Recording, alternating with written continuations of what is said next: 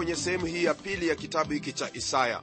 Naamini kwamba umekuwa katika hali ya kutarajia kusikia neno hili la mungu ambalo kwa hakika ni uzima na kinga kutokana na uharibifu uliopo katika ulimwengu huu. Katika yote msikilizaji nina uhakika pia kwamba huu mzima na kwamba mungu amekuhifadhi na kukulinda katika hali na mali. Sehemu hii ndugu msikilizaji ni tofauti na sehemu hiyo iliyotangulia na pia tena ni tofauti na sehemu inayofuatia sababu ni kwamba sehemu hii yahusu historia ya yale ambayo yalitendeka na siyo unabii. Hata hivyo kabla ya kuendelea zaidi hebu nikupe muktasari wa sehemu hii ya historia. Kwenye sura hiyo ya 36 twapata habari ya hezekia mfalme wa yuda na jinsi ambavyo senekerebu mfalme wa ashuru alivyopanda ili kuupiga mji wa yerusalemu kisha sura ya 37 yatuelezea maombi yake hezekaya na kuangamizwa kwa jeshi la ashuru. Sura ya 38 nayo yatupa habari zake hezekia na jinsi alivyokuwa akiugua maombi yake na uponyaji. Halafu sura ile ya 39 hezekia ajifanya mpumbavu. Katika sehemu hii ambayo yatangulizwa na historia tutaona neema yake mungu na uokovu na siyo hukumu yake kama ilivyokuwa kwenye sehemu ya kwanza. Kwa hili ndugu msikilizaji kuna mambo ambayo ni ya muhimu sana ambayo ni lazima kuyataja hapa. Jambo la kwanza ni vyema kwako kuelewa kwamba historia ya kawaida ni tofauti na historia takatifu. Ni historia iliyo na mafundisho ya kweli ndani yake. Na kweli hiyo haiwezi kuonekana kwa macho ya kawaida ila kwa hilo jicho la imani.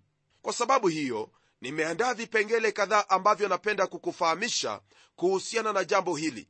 Kipengele cha kwanza ni kwamba ijapokuwa historia hii yaweza kuonekana kutokuwa yenye umuhimu kwa mwana historia wa kawaida ni vyema ufahamu kwamba jambo lolote ambalo lilitendeka kwa hao watu wa mungu israeli ni jambo lenye umuhimu kwa viwango vya mbinguni.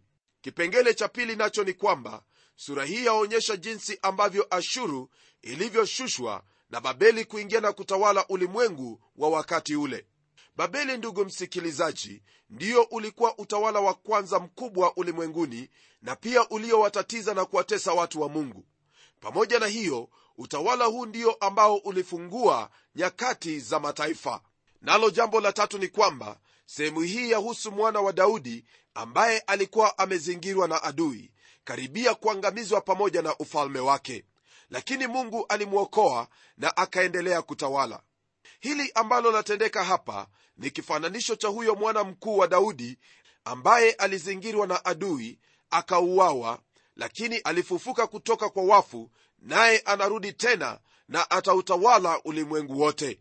Jambo la pili msikilizaji ni kwamba matukio haya ya historia yamenakiliwa mara tatu kwenye maandiko hii ni katika kitabu cha wafalme wa pili sura ya 18 na 19 mambo ya nyakati ya pili sura ile ya 29 na 30 kwa roho mtakatifu kuona vema hili tukio kunakiliwa mara tatu basi elewa kwamba ni jambo lenye umuhimu wake. Jambo la tatu ni kwamba kuna miujiza ambayo imenakiliwa kwenye sehemu hii.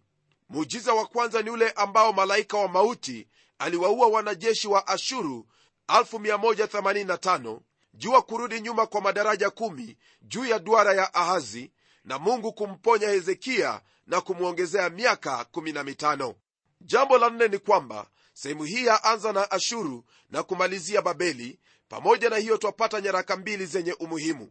Waraka wa kwanza ni ule ambao mfalme wa ashuru alimwandikia hezekia naye hezekia alichukua waraka hiyo moja kwa moja hadi kwenye hekalu yake mungu na kumwomba mungu ukombozi jambo ambalo lilitendeka.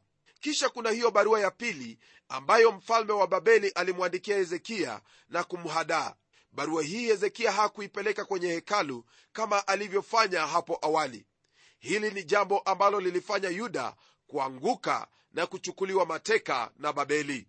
Baada ya hayo maelezo ndugu msikilizaji hebu sasa tuingie kwenye sura hii ya 36 ambayo mada yake ni kuhusu hezekia na mfalme wa ashuru. Mfalme wa ashuru ndugu msikilizaji alitokea pande za kaskazini akiteka kila taifa lililokuwa mbele yake au hilo taifa kujisalimisha mikononi mwake. Haikupita muda mrefu alijitokeza kwenye nyuta za yerusalemu pamoja na jeshi lake tayari kuuteka mji huo sura hii ndugu msikilizaji yamalizia vitisho vya ashuru dhidi yake yuda na hezekiya mfalme wake. Aya ya kwanza kwenye neno la mungu.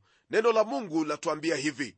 Ikawa katika mwaka wa 14 wa kumiliki kwake mfalme hezekiya senekerebu mfalme wa ashuru akapanda ili kupigana na miji yote ya yuda yenye maboma akaitwaa. Waweza kukumbuka kwamba ndugu msikilizaji huyu nabii isaya alitabiri katika tawala za wafalme watatu yodhamu ahazi na sasa ni katika utawala wake hezekiya licha ya kuwa hezekia alikuwa mfalme aliyefuata njia za bwana mungu wake alikuwa na udhaifu ambao ulionekana alipojaribu kusalimisha yuda dhidi ya ashuru hasa kwa kumhonga huyo mfalme senekerebu kwa kutwaa dhahabu na fedha yote iliyokuwemo katika nyumba ya daudi na kumpa mfalme huyo yote haya hayakuwa ya msaada wowote ule. Jeshi la ashuru lilikuwepo hapo kwenye malango ya yerusalemu. Msikilizaji wangu fedha na dhahabu siyo ngome kamili ya kujificha wakati wa ugumu. Iwapo ulifikiri kwamba pesa ni kila kitu basi fahamu kwamba wazo hilo ulilo nalo litakupoteza. Ni vyema kumjua huyo ambaye ni rafiki wa karibu na kimbilio wakati wa shida jina lake yesu kristo kwenye aya ya pili hadi tatu neno la mungu latuambia hivi. Mfalme wa ashuru akamtuma amiri toka lakishi hata yerusalemu kwa mfalme hezekiya pamoja na jeshi kubwa. Naye akasimama karibu na mfereji wa birika ya juu iliyo katika njia kuu ya kuendea uwanda wa dobi. Wakamtokea eliakimu mwana wa hilkia aliyekuwa msimamizi wa nyumba ya mfalme na shebna mwandishi na yoa mwana wa asafu mwenye kuandika tarehe. Ndugu msikilizaji senekerebu hakupanda mwenyewe bali alimtuma amiri wake rabsheki. Aliwataka wao kujisalimisha mikononi mwa mfalme huyo. Naye mfalme hezekiya alituma wajumbe kukutana naye ili aweze kujua masharti ya mapatano kati yake na mfalme wa ashuru. Kwenye aya ya 4 hadi 6 neno la mungu liendelea kwa kutwambia kwamba yule amiri akawaambia haya mwambieni hezekiya kwamba mfalme mkuu mfalme wa ashuru asema hivi ni tumaini gani hilo unalolitumainia? Nasema mashauri yako na nguvu zako kwa vita ni maneno yasiyo na maana. Basi unamtumaini nani hata ukaniasi mimi? Tazama unaitumainia fimbo ya mwanzi huu uliopondeka yaani misri ambayo mtu akitegemea juu yake huingia mkononi na kumchoma ndivyo alivyo farao mfalme wa misri kwa wote wamtumainio ndugu msikilizaji maneno yake huyu amiri jeshi wa ashuru yaonyesha mshangao aliyokuwa nao hasa kuhusu hezekia kukataa kujisalimisha mikononi mwa bwana wake mfalme wa ashuru. Yerusalemu ndugu msikilizaji ndiyo iliyokuwa kikwazo jambo ambalo lilimkasirisha mfalme wa ashuru hasa baada ya kuwa na ushindi kila sehemu aliyogeukia hiyo ndiyo sababu ya yeye kunena kwamba misri ni kama mwanzi unaomchoma yeyote autegemeaye. Ukweli wa mambo ni kwamba kulikuwepo na uwezekano wa hezekia kugeukia misri kwa msaada kama alivyofanya baba yake ahazi.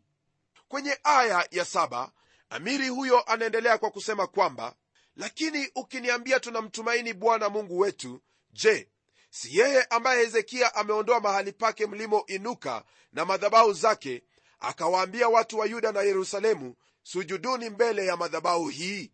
Haya anayoyasema huyu amiri haikuwa kweli kwa kuwa alifikiri kwamba sehemu hizo ambazo hezekia alikuwa ameziharibu yaani mahali palipoinuka ambapo ibada za kipagani zilikuwa zikifanyika ndipo mungu wa israeli alikuwa akiabudiwa.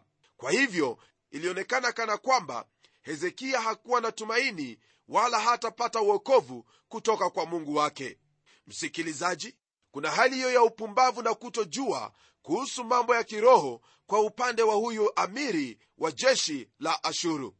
Wengi hujaribu kusema kwamba chochote unachoamini ni sawa na kwamba mungu ni mmoja haijalishi wamwabudu kwa njia gani eti njia zote zaelekea kwake hilo ndilo ambalo la kupasa kulifahamu rafiki yangu kwamba hakuna njia nyingine ya kwenda kwake mungu ila kwa hiyo njia moja ambayo mungu ameichagua nayo ni katika huyo mwana wa pendo lake yesu kristo.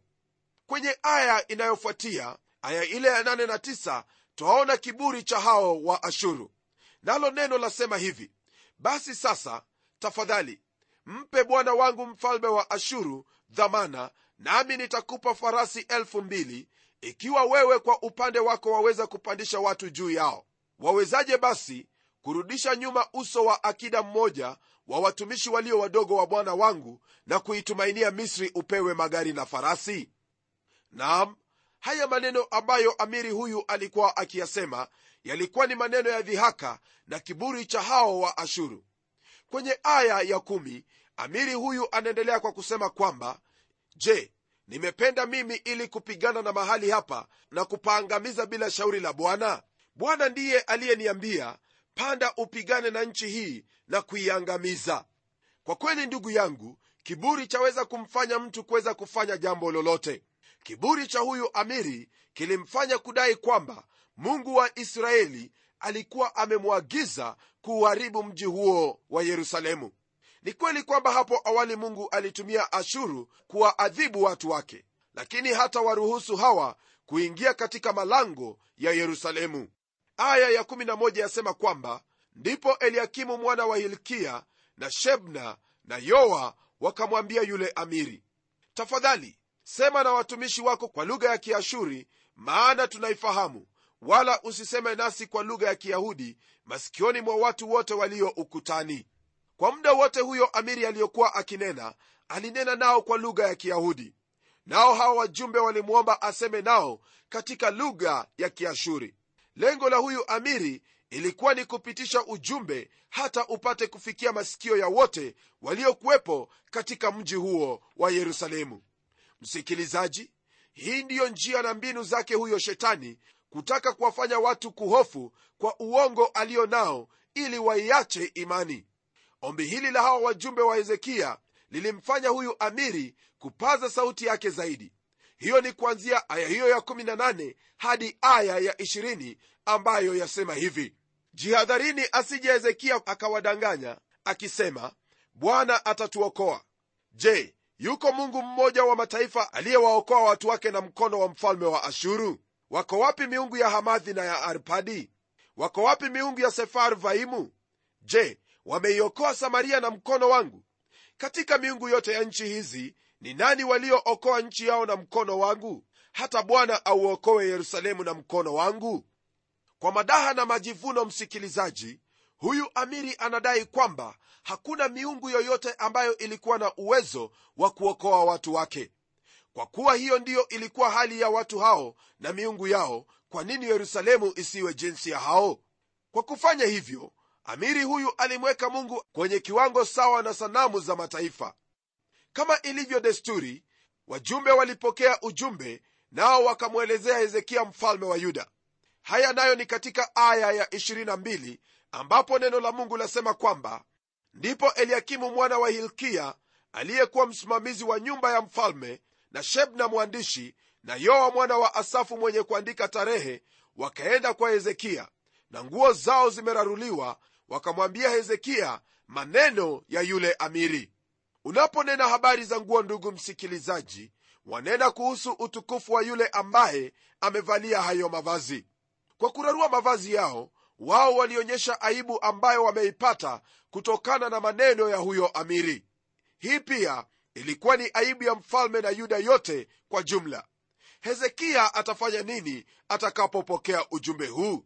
Hebu geuka pamoja nami kwenye sura ile ya 37 ili tuweze kupata mtiririko wa yale ambayo yalitendeka. Aya ya kwanza yasema kwamba ikawa mfalme hezekiya aliposikia hayo alizirarua nguo zake akajivika nguo za magunia akaingia katika nyumba ya bwana. Hatua aliyoichukua hezekiya baada ya kupokea ujumbe huo ni ya kutia moyo sana ndugu msikilizaji. Hasa yaonyesha jinsi huyu mfalme alivyokuwa na imani katika mungu wake. Yeye alimgeukia bwana katika masaibu yake.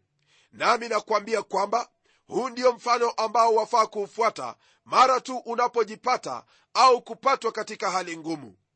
Kwenye aya ya pili hadi nne neno la mungu latuambia kwamba akamtuma eliakimu aliyekuwa msimamizi wa nyumba yake na shebna mwandishi na wazee wa makuhani wamejivika nguo za magunia waende kwa isaya nabii mwana wa amozi. Wakamwambia hezekiya asema hivi siku hii ni siku ya dhiki na aibu na matukano maana watoto wa tayari kuzaliwa wala hapana nguvu za kuwazaa. Yamkini bwana mungu wako atayasikia maneno ya huyo amiri ambaye mfalme wa ashuru bwana wake amemtuma ili amtukane mungu aliye hai. Na bwana mungu wako atayakemea maneno aliyoyasikia. Basi inua dua yako kwa ajili ya mabaki yaliyobakia. Msikilizaji wangu hii kwa hakika ilikuwa ni hatua nyingine ya imani kutoka kwa huyu mfalme. Alitaka kupokea neno kutoka kwake bwana mungu wala siyo kutoka sehemu nyingine. Ujumbe uliomfikia isaya ulikuwa ni wenye huzuni na wenye kukata tamaa kabisa. Kwa haya ndugu msikilizaji ni vyema kwako wewe kuweza kulitafuta neno lake mungu hasa kutoka kwenye biblia ili kwamba uweze kulipokea hilo ambalo litakuwa ni msaada wakati huo. Kwenye aya ya tano hadi sita neno la mungu latuambia yafuatayo. Basi watumishi wa mfalme hezekiya wakaenda kwa isaya. Isaya akawaambia mwambieni bwana wenu maneno haya. Bwana asema hivi usiyaogope maneno uliyoyasikia ambayo watumishi wa mfalme wa ashuru wamenitukana. Msikilizaji unapomkimbilia mungu hautakosa kupata jibu kutoka kwake. Maneno yake isaya yalikuwa ni maneno ya kumtia moyo huyo mfalme ambaye alimtumaini. Nam anamhakikishia kwamba matukano yake huyu amiri hayajayapita masikio yake wala hata yapuuza ndiposa kwenye aya ya saba neno la mungu lasema kwamba tazama nitatia roho ndani yake naye atasikia kivumi na kurudi hata nchi yake mwenyewe nami nitamwangusha kwa upanga katika nchi yake mwenyewe. Huyo aliyekufuru ndugu msikilizaji ni lazima atahukumiwa. Hili lilitendeka kama vile tutakavyoona baada ya muda mfupi. Baada ya hapo ndugu msikilizaji amiri huyo aliporudi kwa jeshi lake alipata habari kwamba bwana wake mfalme wa ashuru amekwenda kufanya vita juu ya libna. Hapo mwenzangu ndipo kulikuwepo na uvumi kwamba jeshi kuu la waashuru linapigwa na wamisri. Hili lilimfanya huyo amiri wa jeshi la ashuru kuondoka kwa muda ili kulisaidia hilo jeshi lililokuwa limetingwa na wamisri. Lakini kabla ya kuondoka alimwandikia hezekia waraka wa kumjulisha kwamba atarudi tena na kutekeleza kusudi lake. Ujumbe aliyoandika huyo amiri ulikuwa ujumbe wa kujaribu kuitikisa imani yake hezekia katika ukombozi wa bwana ambao alikuwa akitarajia. Aya ya kumi hadi 12 neno la mungu latwambia yafuatayo. Mwambieni hezekia mfalme wa yuda maneno haya mkisema asikudanganye mungu wako unayemtumaini akisema yerusalemu hautatiwa katika mikono ya mfalme wa ashuru. Tazama umesikia habari ya mambo yote ambayo wafalme wa ashuru wamezitenda nchi zote kwa kuziangamiza kabisa. Je utaokoka wewe? Je miungu ya mataifa ambao baba zangu waliwaangamiza wamewaokoa? Gozani na harani na resefu na wana wa adini waliokuwa katika talasari. Yuko wapi mfalme wa hamathi na mfalme wa arpadi na mfalme wa mji wa sefarvaimu wa hena na wa iva? Msikilizaji wangu kwa hakika huyu amiri alikuwa na orodha ya mengi ambayo walifanya pamoja na baba zake. Naye alijivuna kwamba hakuna hata mmoja wa miungu hiyo iliwaokoa watu wake. Nam hayo ndiyo waliyoyafanya. Lakini habari gani mfalme hezekia? Yeye atafanya nini? Hebu tuangalie aya ya 14 ambayo itatupa kile ambacho alifanya. Nalo neno la mungu lasema hivi basi hezekia akaupokea waraka katika mikono ya wale wajumbe akausoma. Kisha hezekia akapanda akaingia katika nyumba ya bwana akaukunjua mbele za bwana. Hatua hii msikilizaji ya mfalme huyu ya kuingia katika nyumba ya bwana na kukunjua barua hiyo mbele zake mungu yaonyesha imani aliyokuwa nayo katika mungu wake. Kisha kwenye maombi yake twapata kweli hii kwamba hakuna mwisraeli yoyote aliyeamini kwamba mungu anakaa katika hekalu bali yeye mungu alikuwa ni mungu mkuu anayetawala falme zote za dunia. Yeye ndiye mungu aliyeumba mbingu na nchi. Kwa hivyo kila kitu kii chini ya mamlaka yake. Kwenye aya ya 17 hadi 20 mfalme hezekia anamsihi mungu kwa maneno yafuatayo. Tega sikio lako bwana usikie funua macho yako bwana uone.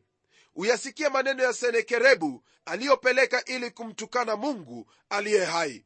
Ni kweli bwana wafalme wa ashuru wameziharibu nchi zote na mashamba yao na kuwatupa miungu yao motoni kwa maana hao hawakuwa miungu bali kazi ya mikono ya wanadamu. Walikuwa miti na mawe ndiyo sababu wakawaharibu. Basi sasa bwana mungu wetu utuokoe na mkono wake falme zote za dunia zipate kujua ya kuwa wewe ndiwe bwana wewe peke yako. Ndugu msikilizaji mfalme hezekia hakuyakana yale ambayo yalikuwepo kwenye barua hiyo wala hakuyapuuza kwa njia yoyote ile. Kwa hili msikilizaji wangu ni vyema uelewe kwamba unaponena au kufanya lolote lile na bwana mungu wako ni lazima kusema kweli yote jinsi ilivyo hasa kujihusu wewe mwenyewe bila ya kuficha lolote lile baada ya maombi haya twapata jibu lake mungu kupitia mtumishi wake isaya kwenye aya ya 29 neno lasema hivi kwa sababu ya kughadhabika kwako na kwa sababu ya kutakabari kwako kumefika masikioni mwangu nitatia kulabu yangu katika pua yako na hatamu yangu midomoni mwako nami nitakurudisha kwa njia ile ile uliyoijia. Ndugu msikilizaji kwa maneno haya kutoka kwenye kinywa chake mungu ni wazi kwamba yuda wataendelea kuwepo kwenye nchi hiyo kwa muda zaidi. Aya ya 33 yaendelea kwa kusema kwamba basi bwana asema hivi katika habari za mfalme wa ashuru yeye hataingia ndani ya mji huu wala hatapiga mshale hapa wala hatakuja mbele yake kwa ngao wala hatajenga boma juu yake. Ndugu msikilizaji iwapo kwa bahati mbaya mmoja wa wale wanajeshi wa ashuru angelitupa mshale basi neno hili la mungu halingetumainiwa tena. Lakini haya yote yalitimia jinsi ambavyo mtumishi wa mungu nabii isaya alivyotabiri. Hivi ndivyo ambavyo neno lasema katika aya ya 36 hadi 38 basi malaika wa bwana alitoka akaua watu mia na 85 elfu katika kituo cha waashuri na watu walipoamka asubuhi na mapema kumbe hao walikuwa maiti wote pia basi senekerebu mfalme wa ashuru akaenda zake. Akarudi ninawi akakaa huko. Ikawa alipokuwa akiabudu katika nyumba ya nisroki mungu wake adrameleki na shareza wanawe wakampiga kwa upanga wakakimbilia nchi ya ararati naye esar hadoni mwanawe akamiliki badala yake. Ndugu msikilizaji hayo ambayo nimeyasoma ndiyo yaliyotendeka. Wakati huu pia ndipo huo ufalme ulianza kusambalatika na kugawanyika. Kisha babeli ikaja na kuuteka. Kumbuka kwamba tayari mungu alikuwa amemjulisha nabii isaya kwamba anaandaa ufalme kando ya mto frati utakaowachukua mateka watu wa ufalme wa yuda na pia kuutawala ulimwengu wote. Mungu wa israeli msikilizaji ni mungu mwenye mpango tena yuajua yote kabisa. Ni vyema kwako ndugu yangu kuhakikisha kwamba imani yako ii kwake nawe katika yote utahifadhiwa. Hebu tuombe pamoja. Mungu tena mfalme na kushukuru kwa kuwa wewe ndiwe mtawala wa falme zote katika dunia. Bwana na kushukuru hasa kwa ufahamu kwamba ahadi zako ni amina na tena ni za milele. Wewe unawalinda watu wako katika kila njia hasa wanapokutegemea. Naomba kwamba ndugu yangu msikilizaji ataweka nanga yake katika mwana wako yesu kristo maana hakuna sehemu nyingine iliyo kimbilio ila yeye. Naomba haya katika jina la yesu kristo ambaye ni bwana na mwokozi wetu. Amen. Rafiki yangu mungu awe pamoja nawe unapomfanya kuwa kimbilio lako kila mara. Hadi kipindi kijacho mimi ni mchungaji wako jofre wanjala munialo na neno litaendelea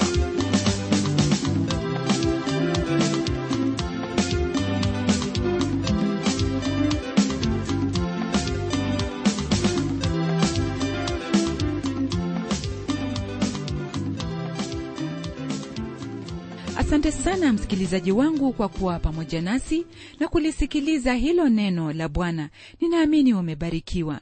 Na kama umebarikiwa msikilizaji wangu hebu tuandikie barua na utueleze hivyo hivyo kupitia anwani ifuatayo. Kipindi cha neno transworld radio. Sanduku la posta ni 21514 nairobi kenya. Au pia waweza kutumia anwani yangu ya email ambapo anwani yangu ni pomodo at twr co ke na anwani ya website yetu ni www twrafrica org na hadi wakati mwingine ndimi mtayarishi wa kipindi hiki pamela omodo nikikwaga nikikutakia baraka tele tele. Neno litaendelea